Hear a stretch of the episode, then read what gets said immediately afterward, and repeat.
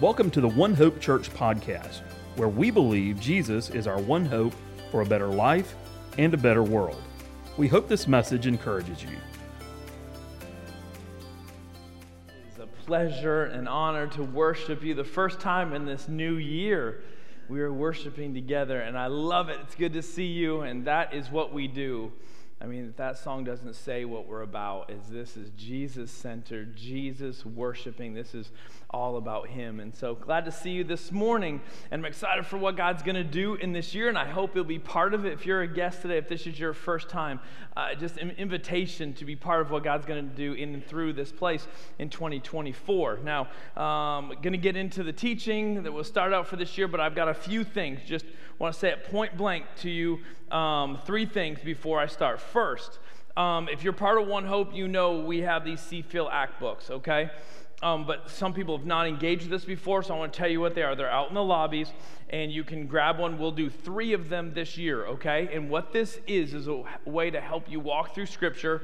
Um, we've done the Gospels, we've done um, various books through Scriptures. We're going to walk through the letters of Paul to begin this year, and they are in here. What it is, is just um, you can it's just a, a, a, a, portion of scripture every day but it gives you options if you want to read more.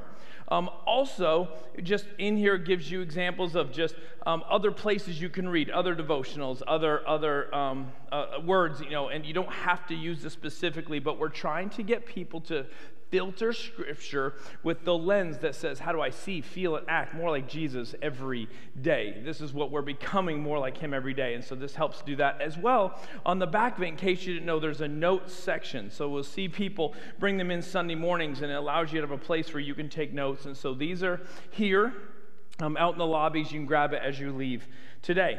Um, the second thing is, as we begin the year, I want to invite you, um, if you're not part of a small group, I community is everything, relationship is everything. I want to encourage you, I want to challenge you to get into a small group of people. Now, if you're part of a small group, maybe you need to invite somebody to your group because nothing is more um, effective of getting people connected is someone saying, hey, there's a place for you, there's a space for you, we want you in our lives. And so this year, will you get in a small group? And then the third thing is, if you don't have a place to serve, we believe relationships happen in serving and also just inviting you into the bigger story of what God's doing through One Hope. And if you haven't found your place yet, um, just encourage you. Come talk to us. Just ask us. We have a place for you to be able to use the gifts and passions or maybe just the your time that you're like hey i want to give to what god's doing through this church. So i want to encourage you to do those things. And so small groups uh, uh, books and serving. So, but it's good to be here with you this morning. We're starting a new series. I want to tell you about a guy. There's a guy in uh, 2018 whose life changed forever. 19 year old boy, and I hadn't heard his name before. You probably haven't either, and, and i hope I'm not butchering his name, but it's how I read it was his name was Aldi Alderling. Aldi Alderling, and he was a 19 year old boy from Indonesia. I read about his story recently where what he did for work was he, um, for six months of the year, he would live on a fish fishing boat trap called a rompong. I had not heard this before, but it's called a rompong.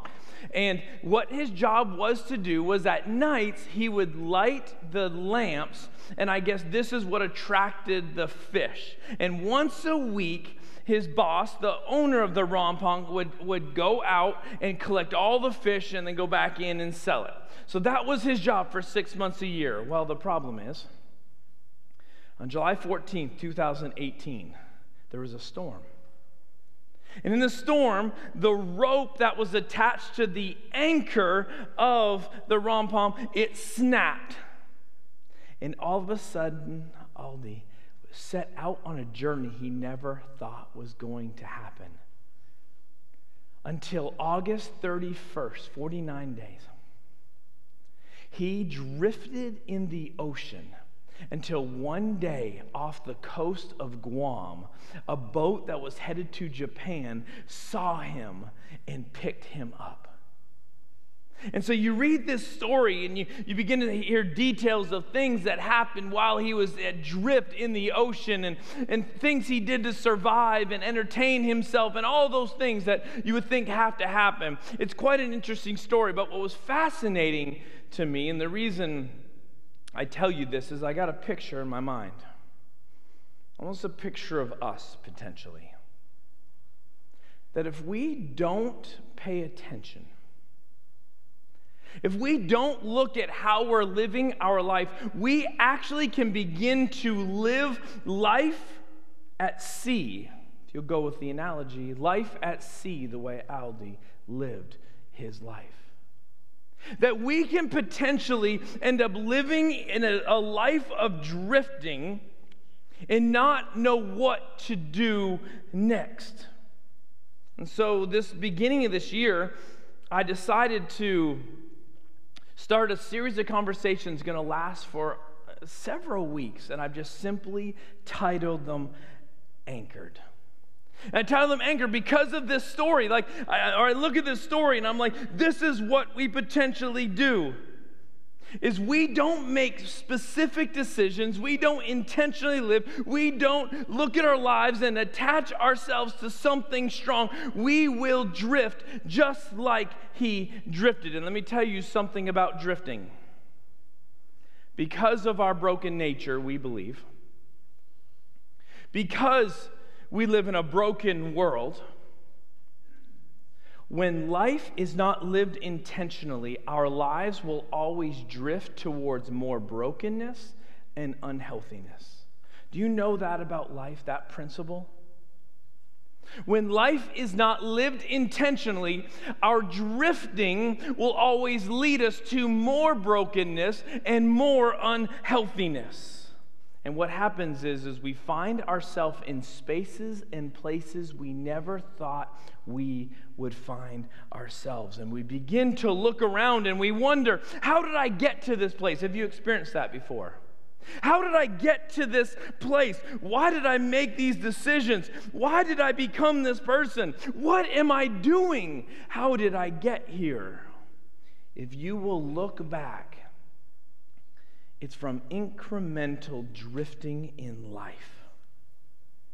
And so, for the next several weeks, I'm going to do my best to um, be as practical as I can the next several weeks, I, will try to bring as much wisdom as I can as we talk about those areas in our lives that we need to become more anchored in so we don't drift towards that brokenness, so we don't drift towards unhealthy, so we don't say the thing in 2024, How did I get here? How did I get here in my relationships? How did I get here in my finances? How did I get here with God? How did I get here? Just in life, how did I get here? I don't want us to say this. I want us to look at life and say, what are we anchored to? So, that being said, we're going to go to week one. I'm going to read a, a, a quick verse from Hebrews. Now, Hebrews, we don't technically know who the writer is. Did you know that? Like many people believe the writer of Hebrews is Paul because it sounds like him, it makes sense, but we don't really know. But the writer of Hebrews said this sentence Hebrews 2, verse 1. So we must listen very carefully to the truth we have heard, or we may drift away from it. So we must listen very carefully to the truth we have heard, or we may drift away from it. Let's just assume for a moment that the writer of Hebrews is Paul, okay? We don't know exactly, but it seems like it's Paul. Why does Paul say that sentence?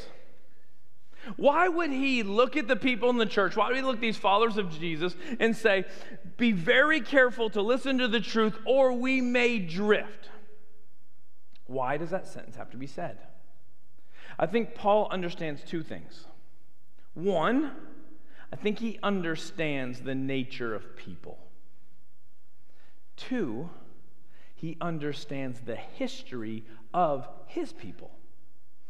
Paul's a Jewish man And he has heard the stories and knows the history, the past of his people. This is what I mean. And, and, and can I tell it in story form more today? In the last year, I have re- uh, noticed myself speaking, bringing up a, a particular man named Moses quite a bit. I found myself bringing him up quite a bit. And let me tell you why this happens. I really like, I really enjoy, I think it's effective that when I can, I like to speak Old Testament and New Testament.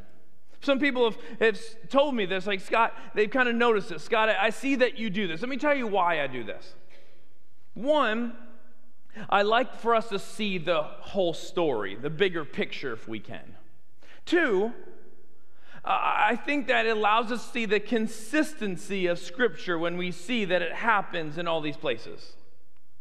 And I think that in order to understand the New Testament and Jesus, we have to look at the Old Testament and Moses because there are direct correlations in this story of God and how he worked with his people. And so I've spoken with Moses, and if you miss those messages, uh, you can always go back uh, from, from earlier in the fall. But God used this man Moses to bring his commands and his law to his people after what's called the Exodus. Okay, so there's a book of the Bible, Exodus, it's the second book in the Old Testament.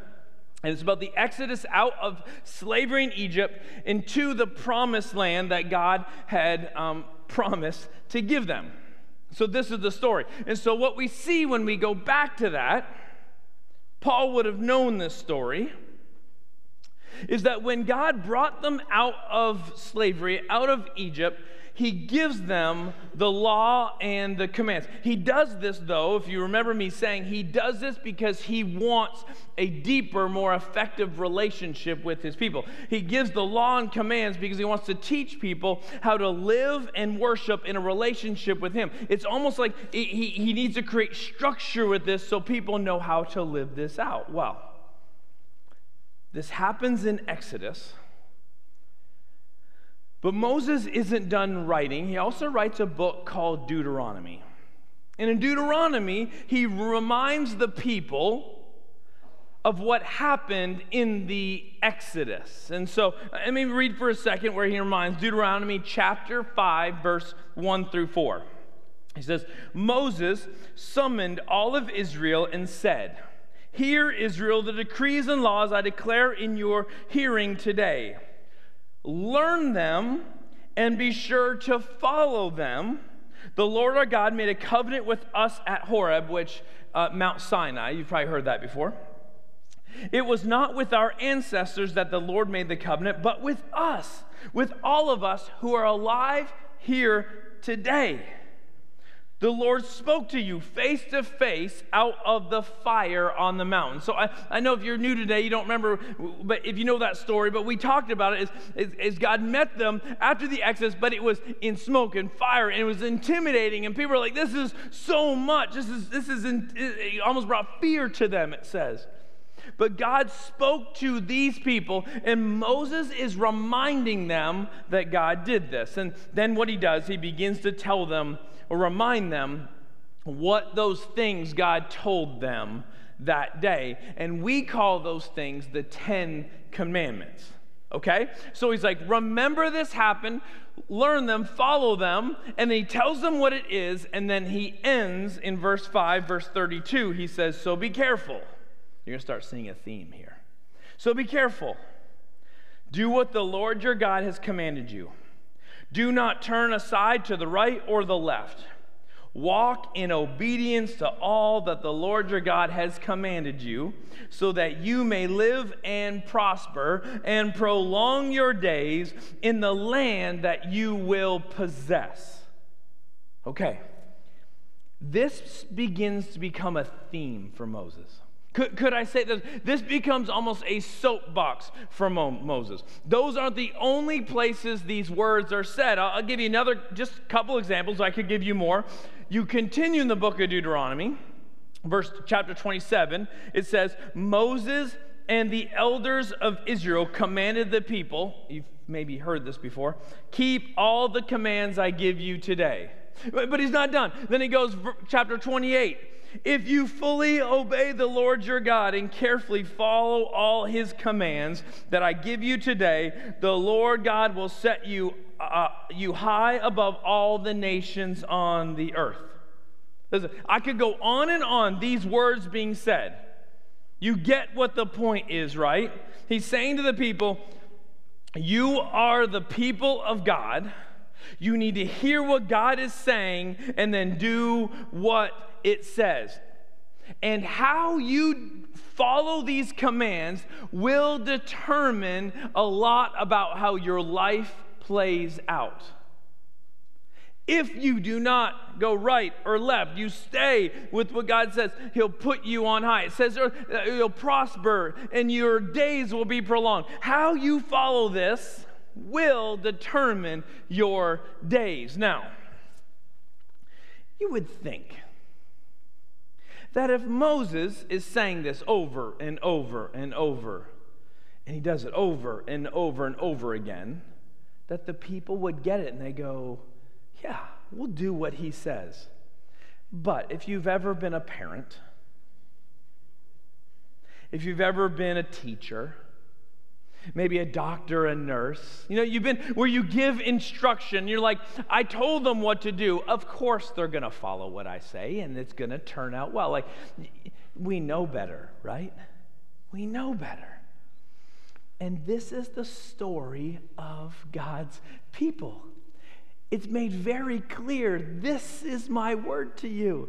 This is what I have for you. And just follow it, and life is going to play out a certain way. If you don't, it plays out a different way. But what happens, especially in the story of the Old Testament and the Israelites, it seems like they always go their own direction. And what happens? We see they get into one mess after another it always leads to disaster.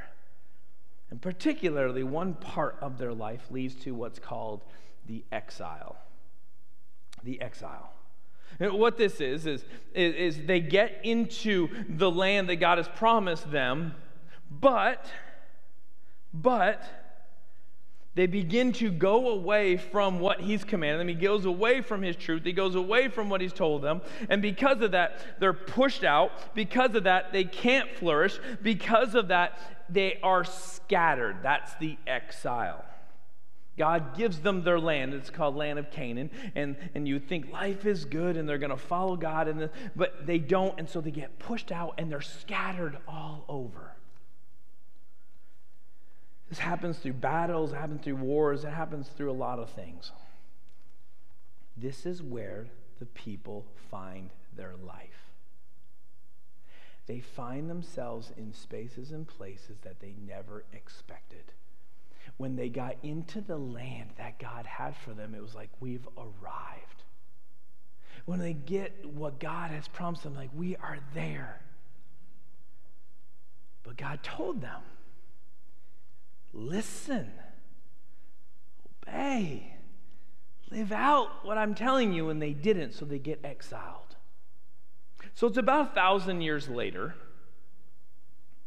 a thousand years after Moses' life, that God raises up another man. This man is a man named Nehemiah. Now, you've probably heard of Nehemiah. And Nehemiah gets to the place where um, he sees a city that is ruined, and it's a famous city, famous city of Jerusalem. He gets to this city, which is so prominent to the people. And he gets to the city, you see the walls are torn down, which is always an issue because for protection and whatnot, it's not really a city if it didn't have the boundaries. And so he gets there and he sees that people have been exiled, but the people who are still there, they're kind of a mess. They don't have direction, they don't know what to do. And so he does what he's known for as he begins to rebuild the walls of Jerusalem. Now, if you don't know that story, then go read that story because it's fascinating things that God did through his life. But what I find amazing about this story, even beyond him building the walls and what happened that uh, after the people come back, after even a wicked king allows people to come back to Jerusalem, it tells us what Nehemiah does first after the walls are built. Nehemiah chapter 8. Let me read this to you. All the people came together. You get the story right. Just make sure uh, before you get it. Moses has told them what to do. They get into the promised land, but they mess it up, so they're pushed out. You get this. Called the exile. People begin to come back. The walls are built. Okay? And this is all the people came together as one in the square before the water gate. They told Ezra, the teacher of the law, to bring out the book of the law of Moses, which Lord had commanded for Israel. They're remembering. They know what they should do. So on the first day of the seventh month, Ezra, the priest, brought the law before the assembly, which was made up of men and women, all who are able to understand. He read it aloud from daybreak till noon as he faced the square before the water gate in the presence of the men and women and others who could understand. And all the people listened attentively to the book of the law. Why should this be fascinating to us? The first thing he does after the walls are built, the first thing he does after he gathers the people back together, the first thing they do is they're trying to create this new life from daybreak until noon. He reads what's equivalent to us as the Bible. Get this these people are a mess. They have no direction. They don't know what they're going to do. They found themselves in places they never thought they were supposed to be. Now they're back in this land that God had given them, back in, in what God had promised them. They got, they're there together. And the first thing he does is let's bring out the book of the law that God said way back. You need to listen and obey and, and, and understand that what I've told you about life and how to live. And they go from daybreak to noon and they read it. Why is this fascinating to me, at least? Is because they understand if they're going to get it right, if they're going to get it right this time, if they're going to do it right and get things back in the order that it needs to be, if they're going to get life together again and they're going to live out what they know God has for them, they need to do something different. Their life has to be centered on something different. And I, here's what I think God is showing them. If life is going to be done right, it has to be anchored to God's truth. It's so simple, yet so grounding. These people have been told how to live, but they don't live it out. These people had access to all the, the, truths of how life should be lived. They had everything they needed, but they choose over and over again to not. And they lose what God had given them. But now they're back and they're like, if we're going to do it right, we have to anchor ourselves. We have to tie ourselves to something different. We have to anchor ourselves to God's truth. Listen, Moses tried to get the people to understand this truth. When they messed it up, God didn't give up on them. God used uh, Nehemiah to bring them back to this truth. God, over and over, was bringing people back to this reality. God was fighting for the people to understand this reality. And this isn't just an Old Testament concept. God kept fighting for the people even in the New Testament, but this time he does it through the person Jesus. And you know this story true. You know the story too uh, Jesus says the exact same things that Moses was saying and Nehemiah was saying. He just said it in his own way, in a story that you're really familiar with. One day, he's on the side of a mountain, and a couple thousand people have come to listen to him. They want to hear what he has to say. And he begins to tell them how to live life. We see it in places like Matthew 5 through 7. We call it the Sermon on the Mount. How does he end that teaching? Do You remember the analogy? Think about it. How did he end it? And think about it in comparison to what Moses said and Nehemiah said. He looks at the people and he says, You're going to decide how you're going to live life, and there's two different ways. If you're going to be a wise person, you're going to listen and do what I just told you, and how it's going to be like a man who builds his house on the rock, and the storms come, but it doesn't destroy him. Or you're not going to live as I'm telling you to live, and you're going to be like a foolish man who builds his house on the sand, and everything's going to fall apart when life comes at you. You know this, right? This is famous, right? Think, think about this moment. Jesus is saying what Moses said. Jesus is doing the same thing Nehemiah did. Jesus is looking at them and saying, if you're going to handle what life is going to bring at you, if you're going to experience the life that God has for you, if you're going to want to flourish and prosper and you want to live in all what God has created for you, you have to hear what I'm saying and decide what are you going to stake your life on.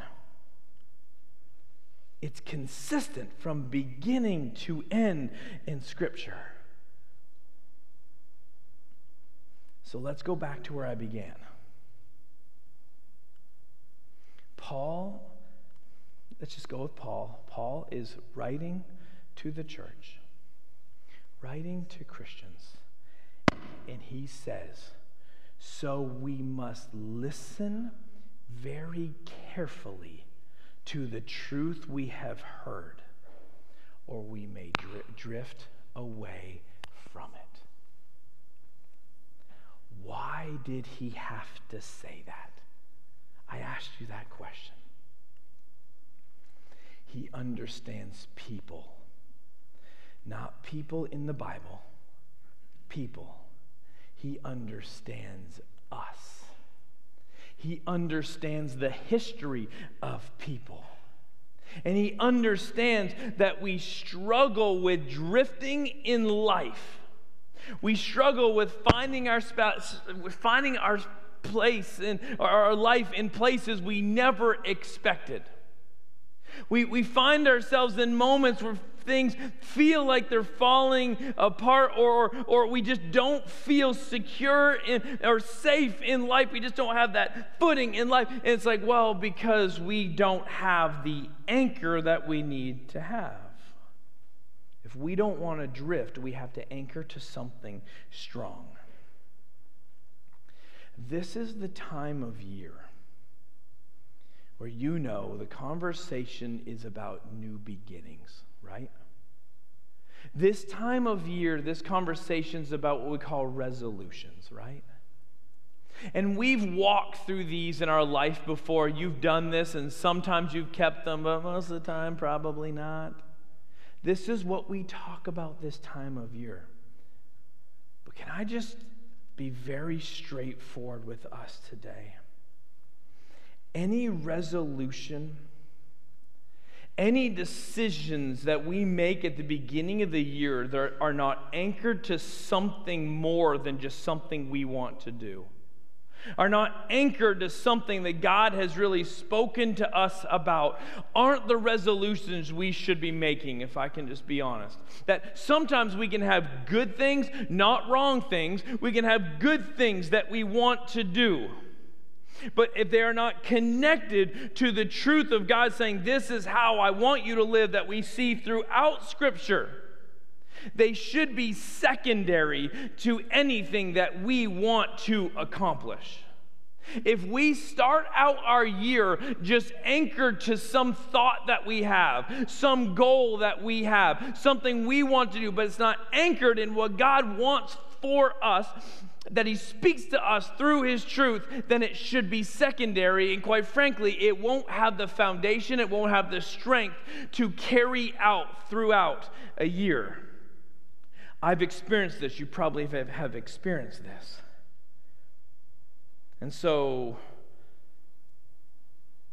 I said, what I think needs to happen this year is we need to go to another level of anchoring ourselves to the truth that God wants us to live in so that we can flourish the way He's created us to flourish. But what does that anchoring look like? What is the picture of that anchoring? What does it look like? Well, I've kind of boiled it down to, and if you're a note person, you may just want to write, it's three words. Three words. This anchor is foundational, consistent, and transforming. This anchor is foundational, consistent, and transformational. What do I mean by this? Let me break it down. By foundational, what I mean is there, is, there is no other truth. By foundational, we're deciding that this is the truth. There is no other truth. And let me tell you why this is important and why we have to intentionally decide there is no other truth than God's truth. First, is because we are all going to be discipled by something in life because we have truths thrown at us every day. You are not lacking in any potential truths being thrown at you. The more you're even in social media, the more truth. You have TikTok truths thrown at you, Instagram truths thrown at you, Facebook truths thrown at you. You have Snapchat truths thrown at you. You have abundance of information that is trying to tell you this is the truth. And if you and I don't intentionally decide that truth is found in God's law, command, His scripture, then we will be swayed every day by truths that are going to be thrown at us. And it doesn't happen in a big move, it happens incrementally. Anytime someone has said, Oh, how did I get to this place? It's always happened with incremental drifting because we start to believe little truths along the way that take us away you have a lot of truths coming at you. The second thing is you've got a world telling you that your truth is as valid as any other truth. And this is very dangerous. When we start believing that if I think it, I feel it, it must be valid. This is the root of many people's destruction. Is that we begin to think we are the source of truth. And we wouldn't come out and say that. But we begin to incrementally believe it, and we begin to follow our truth. We have to be able to push away truths outside of God's words. We have to remind ourselves that we are not the essence of truths. There's a, a chat. Do you know that? Do you know the longest chapter in the Bible? If I asked you trivia, if I do you know what the longest chapter in the Bible is? Psalm 119. I won't, I won't ask you to raise your hand, but if you got that, you get your bonus points today, all right? How many verses are in Psalm 119? Do you know? 176. I was going to originally preach that today, but I thought you wanted to go home. You had things to do. But Psalm 119, 1 through 176, is basically this, this anthem to the greatness of Scripture for us. Read it. Read it this week sometime. It's this anthem of like Scripture is what we need in our life. And in Psalm 119, 9 through 11 says, How can a young person stay in the path of purity? By living according to your word. I seek you with all my heart. Do not let me stray from your commands. I have hidden your word in my heart that I might not sin against you.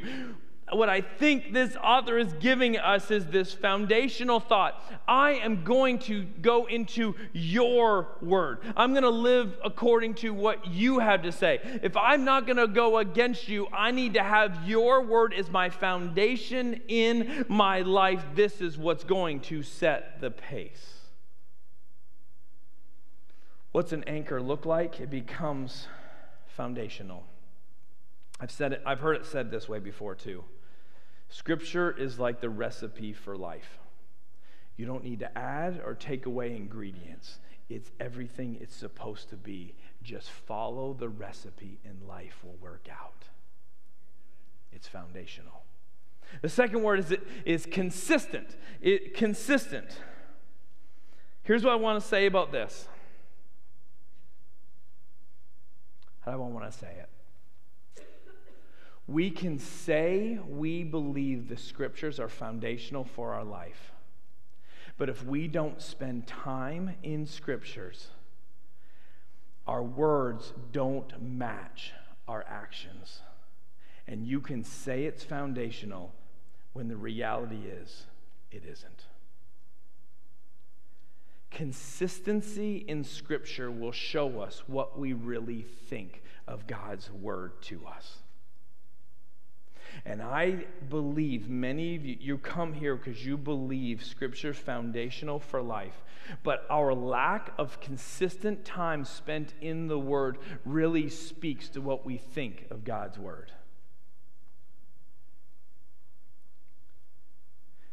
If there is not consistent digestion of God's Word, we don't actually put it as a place of foundation in our life like we say we do. The second thing is, if we aren't consistent in God's word, then we won't know what God's word tells us, and it can't be an anchor for us. Can I just say something else blunt again? Many people grow up in the church and come every week and have no idea what God's word says. I'm not saying who that is or who that isn't. But I will say, when we get to the tough times in life, when we need an anchor to grab hold of, Scripture is not the first thing many of us go to because we don't have it as our anchor in our life because we don't know it. We don't know what we don't know. Can that be a simple thing for us? In order for God's word to be an anchor for us, it can't just be foundational in word. It has to be the consistent thing in our life that we are uh, attaching ourselves to. Something can't be an anchor if it's not consistently being present in our life that we can grab a hold of it. Back to 119 it says, I have rejoiced in your laws as much as in riches. I will study your commandments and reflect on your ways. I will delight in your decrees and not forget your word. Consistency. Nothing is more important. Nothing is more important. How does God's word become an anchor? It's foundational, no other truth. It's consistent, nothing is more important. And the third thing is transformational. Transformational. There's a guy named D.L. Moody. Um, he was from the Chicago area many, many years ago, pastor, evangelist, the- theologian. He said, The Bible was not given for our information, but for our transformation. The Bible is not given for our information, but for our transformation. When I think of transformation, I think never stop maturing. Never stop maturing. My mentor, all the time when we talk scripture, he says, Scott, how scripture transforms your life is before you read it, you have a predetermined yes to whatever it says. Before I ever read scripture, my, I've already predetermined I'm going to say yes. God, you want me to believe this? It's a yes. God, you want to change this in my life? It's a yes. God, you want me to do this with my life? It's a yes. It, it comes down to that, that I'm always growing, always maturing, but it starts with I will say yes. We want Scripture to be an anchor in my, our life. It has to be transformational, that it is growing us, is maturing us, is developing us. Once again, Psalm 119, 105 says, Your word is a lamp for my feet, a light on my path. God, if you're taking me somewhere, you're transforming me in this journey of my life, your word has to be the light that pay, pa- paves the way for me to get there. Anchoring. It is foundational. There's no other truth. It is consistent. Nothing is more important. It is transformational. I will never stop maturing. Simply this this year, y'all. I said I want to be practical. God, from the very beginning through Moses, all the way through Jesus and beyond, says, I've got something to say to you. My truth is here. You want to flourish. You want to prosper. You want to live long days. You want to experience the life that I have for you. You want to withstand the storms that are coming. You want to experience what everything I have for you. Then you need to not only read and know my word, you need to live out my word. This is the anchor for life. I put a post up this week, um, and I said, uh, My wife Amber um, did something that I didn't do last year. She decided in January she was going to read the Bible, go through the Bible in a year. Honestly, I didn't feel the like conviction or like the inspiration to go along with her. And well, this past the last week of December, she was ending, and I, I got super jealous. I was like, "Oh, you did something incredible this year." I saw her every single day do this in her life. I watched her every single day go through this scripture. And I thought back and I'm like, man, I'm jealous. But also, I'm impressed. Because it takes determination, it takes conviction, it takes focus, it takes all the things to say, I'm going to make this a priority in my life every day. It is not a small feat. I think this is why most of us, we don't do it.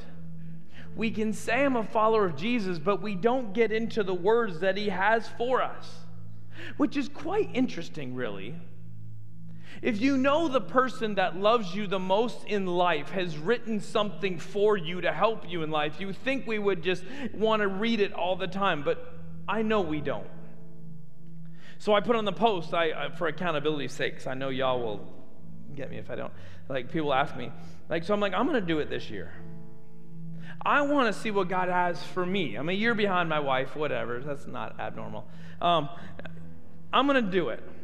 But because I want to see what God has for me, and I want to be a deeper anchor for my life. And so my challenge is simple for you as you follow Jesus? Is His word enough for you to anchor in life that you would say, I'll spend a little time every day with? It's why we make these books and why I'm titled Anchored. You don't have to use that, though. You can do what I'm doing, going through the Bible uh, through, all through every day through, through the next year. You can find devotional books, and as long as it has scripture in it, just not just a good thought. But I want to challenge you this year. Is Scripture really your anchor so that you can experience the life that God has for you? Is what Jesus has for us priority enough for us? So, so I'll be honest with you. This isn't like a big spiritual, like, come to the altar kind of a thing. This is a challenge to you. Will you back up your word? If you say Jesus, is what your life is about. Will you read the truth He has for you every single day? Will you spend time and just say, God, I want to hear from you? And not only hear from you, I want you to transform me. because this is my anchor for life. So, you stand with me today? We're going to end in worship. But this is what I want as we sing this. I, I want you to make, if you're willing to take on this challenge, I don't want you to tell me. I want you to say to God, like, God, I will engage in your truth for my life. I'm not going to do what the Israelite people did and know I should, know what it is, have access to it, and not live it out. Do, will you take a challenge this year and see how God will change your life? God, um, my one hope today was just that we see from the very beginning you had more for us. You want relationship with us. But God, from the very beginning, you told your people that you're going to do it the right way, you have to anchor yourself to my words. Not what this world brings to the table, my words. And so, God, as you speak to us, if we truly believe that Jesus is the center of our life, God, I pray your Holy Spirit would plant a seed right now in your people and say, I will spend time engaging in relationship with you through your word this year. And then, God, may you be, will you allow that to be the thing that anchors us in life? And let's just see what happens with it. Thanks for giving us truth so we know how to live this life. And now, God, help us to be responsible with that truth. In your name we pray.